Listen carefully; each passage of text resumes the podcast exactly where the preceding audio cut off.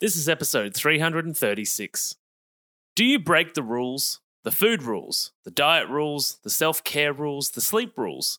Basically, anytime you put some kind of structure in place and then you end up not following that structure or those rules, if that's you, then this episode is one you might want to listen to because you need to think about this problem in a very different way in order to not fail again. Because if you keep doing what you've always done, then you'll get what you've always gotten. And I'm guessing you're listening because you want to get better outcomes, better results, and an actual commitment and a result from your diet. If that's a yes, then let's get into it. Welcome to the How to Not Get Sick and Die podcast. You've tuned in because you want to start taking your health seriously so you don't, well, get sick and die. Here we talk all things health, nutrition, and human optimization. Let's jump into it with your host and resident scientist, Matty Lansdown. What's up, my healthy friends? Welcome back to another episode of the show. Excuse me. Oh, sometimes before I hit record on these episodes, standing in front of the mic here, I just rip out some bangers. Now, I can't sing whatsoever, but, uh, you know, I like to pretend I can for a little while. Anyway, in 2024, it's my mission to coach 500 people to get control of their sugar cravings and sugar binges so they can stop yo yo dieting, stop obsessing about food, and finally create a body that they feel confident being in. And I want to talk to you today about diet rules. Now, many people, many, maybe you, definitely me, but maybe you too, have been on diets that basically just don't last. Or what happens is that they work for a little while and then they fall apart. And the question is does the diet fall apart or do we fall apart, right? Because the truth is, the diet is what it is, or the instructions are what they are. And you can apply this to all sorts of areas of your life. We're talking about diet rules today, but wherever there is structure and guidance in your life, then you can apply this way of thinking that I'm going to share with you today to that area of your life. It could be the stress management, it could be your sleep routine, it could be your gym routine or your yoga routine or your breath work or meditation routine. It could be the way that you navigate your relationship. When it comes to structure and rules, I want you to consider what we're going to talk about today and how you engage with that kind of structure and rules that are set in any of those areas of your life. Now, the idea here in the diet world, and this is a, a, pet peeve that I've got with personal trainers, with dietitians, with nutritionists, with doctors, with anybody that has any type of responsibility for guiding you to be a healthier human. Now, fundamentally, it makes sense that someone would say, These are the rules. And then ideally, you follow the rules and you get the result. That's great if humans aren't complicated And humans are complicated and they're emotional. And you and I are both emotional people that wake up every day feeling a little bit different, you know, and have different priorities and different thoughts. And sometimes we're thinking dark things and, terrible things about ourselves. And sometimes we're thinking amazing things, right? And so the fundamental issue when it comes to your mindset about diet rules or the rules that you should be following on this diet is that whenever we talk about rules, we're talking about authority. And what I mean by that is that rules are put in place usually by a parent or by police or by the government or by law or by your employer. And what that means is that rules are coming from an authoritative perspective, right? And so we are essentially, and I use this term loosely, we are essentially the children or the people that have to abide by the rules that are enforced or you know opposed upon us right? And so what it does is it creates this idea in a diet situation. And if you think about your practitioner or your guidance you know as the personal trainer or the dietitian or doctor or whatever as the oppressing force they're putting rules upon you. And guess what? You've got to think about yourself as a russian doll so if you get, open up the Russian dolls, you know, peel the onion, all the you get down to the really really little one, which is maybe you as a child, and you can call this your inner child, and it's quite literally in a Russian doll situation, it is your inner child, right? However, the thing is, even when you're an adult, that inner child, it's always there. It's always inside you because once upon a time, you in your physical, emotional, and mental body were actually that child. So every version of yourself that has ever existed is inside you. And when you're a kid, when you're younger, and this then happens when you're older, you want to rebel against the rules. You want to push against the rules. You want to test where the boundaries are to see what's okay and what's not okay, what's dangerous, what can I do, what can't I do, right? And so this inner child, it's a little rebel, right? And some people were rebels when they were kids, some people weren't, but there is always a part of us wanting to test where the safety lies, where the security ends, where the predictability starts and finishes. Okay. So when you get diet rules imposed upon you, for many people, and this is the reason many people don't stick to diets, is that their inner child has a rebellion against this rule. Because we live in this world that's covered in rules. Even as adults, there's the speed limit you know there's the things we should and shouldn't do in a relationship. There's things we should and shouldn't do at the supermarket. There's things we should and shouldn't do at our children's school right?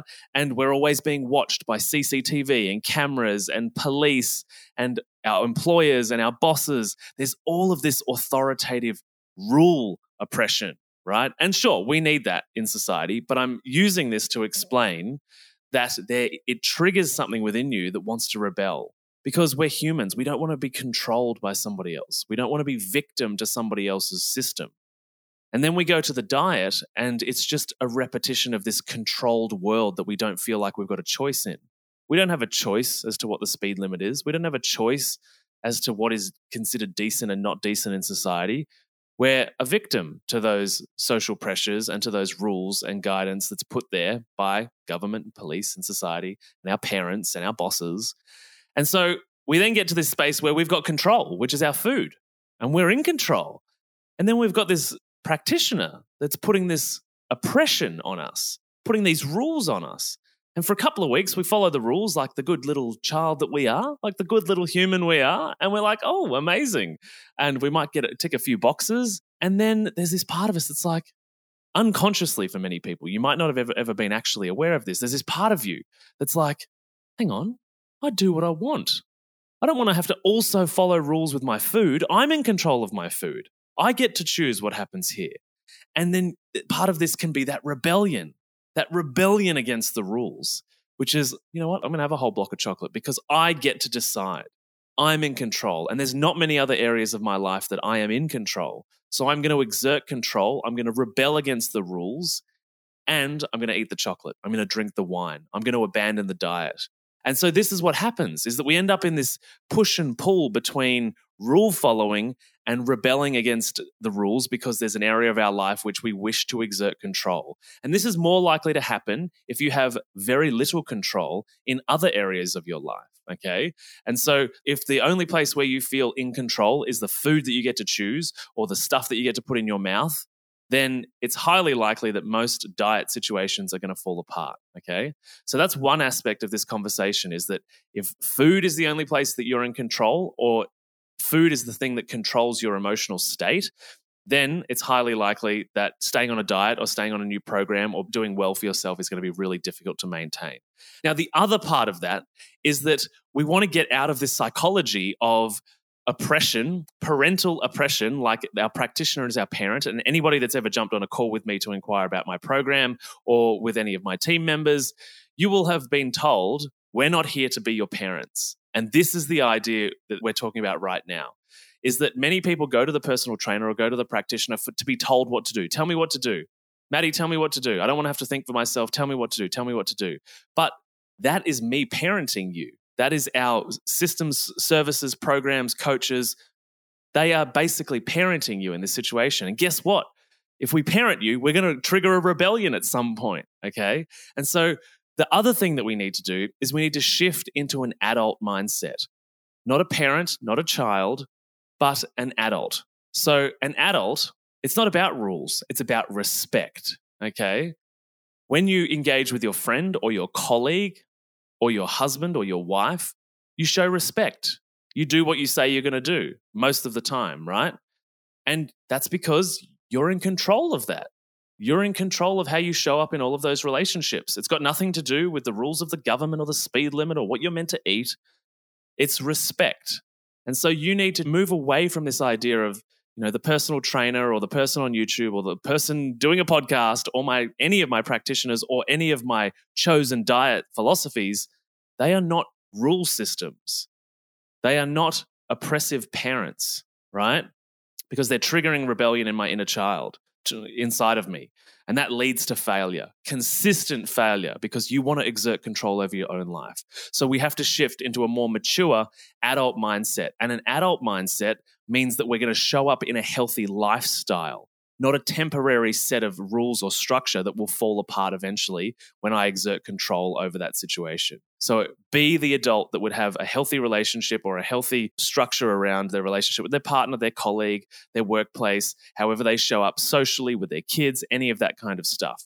The adult, you need to embody the adult when it comes to being on a diet because guess what? It goes from being on a diet to an adult that simply chooses to respect themselves and chooses to engage in a healthy lifestyle. And that comes with no desire to break the rules. It comes with no desire to oppress the person that breaks the rules.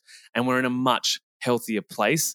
And we're much more likely and capable of sustaining long term health and wellness over significant periods of time because we're respecting ourselves as an adult.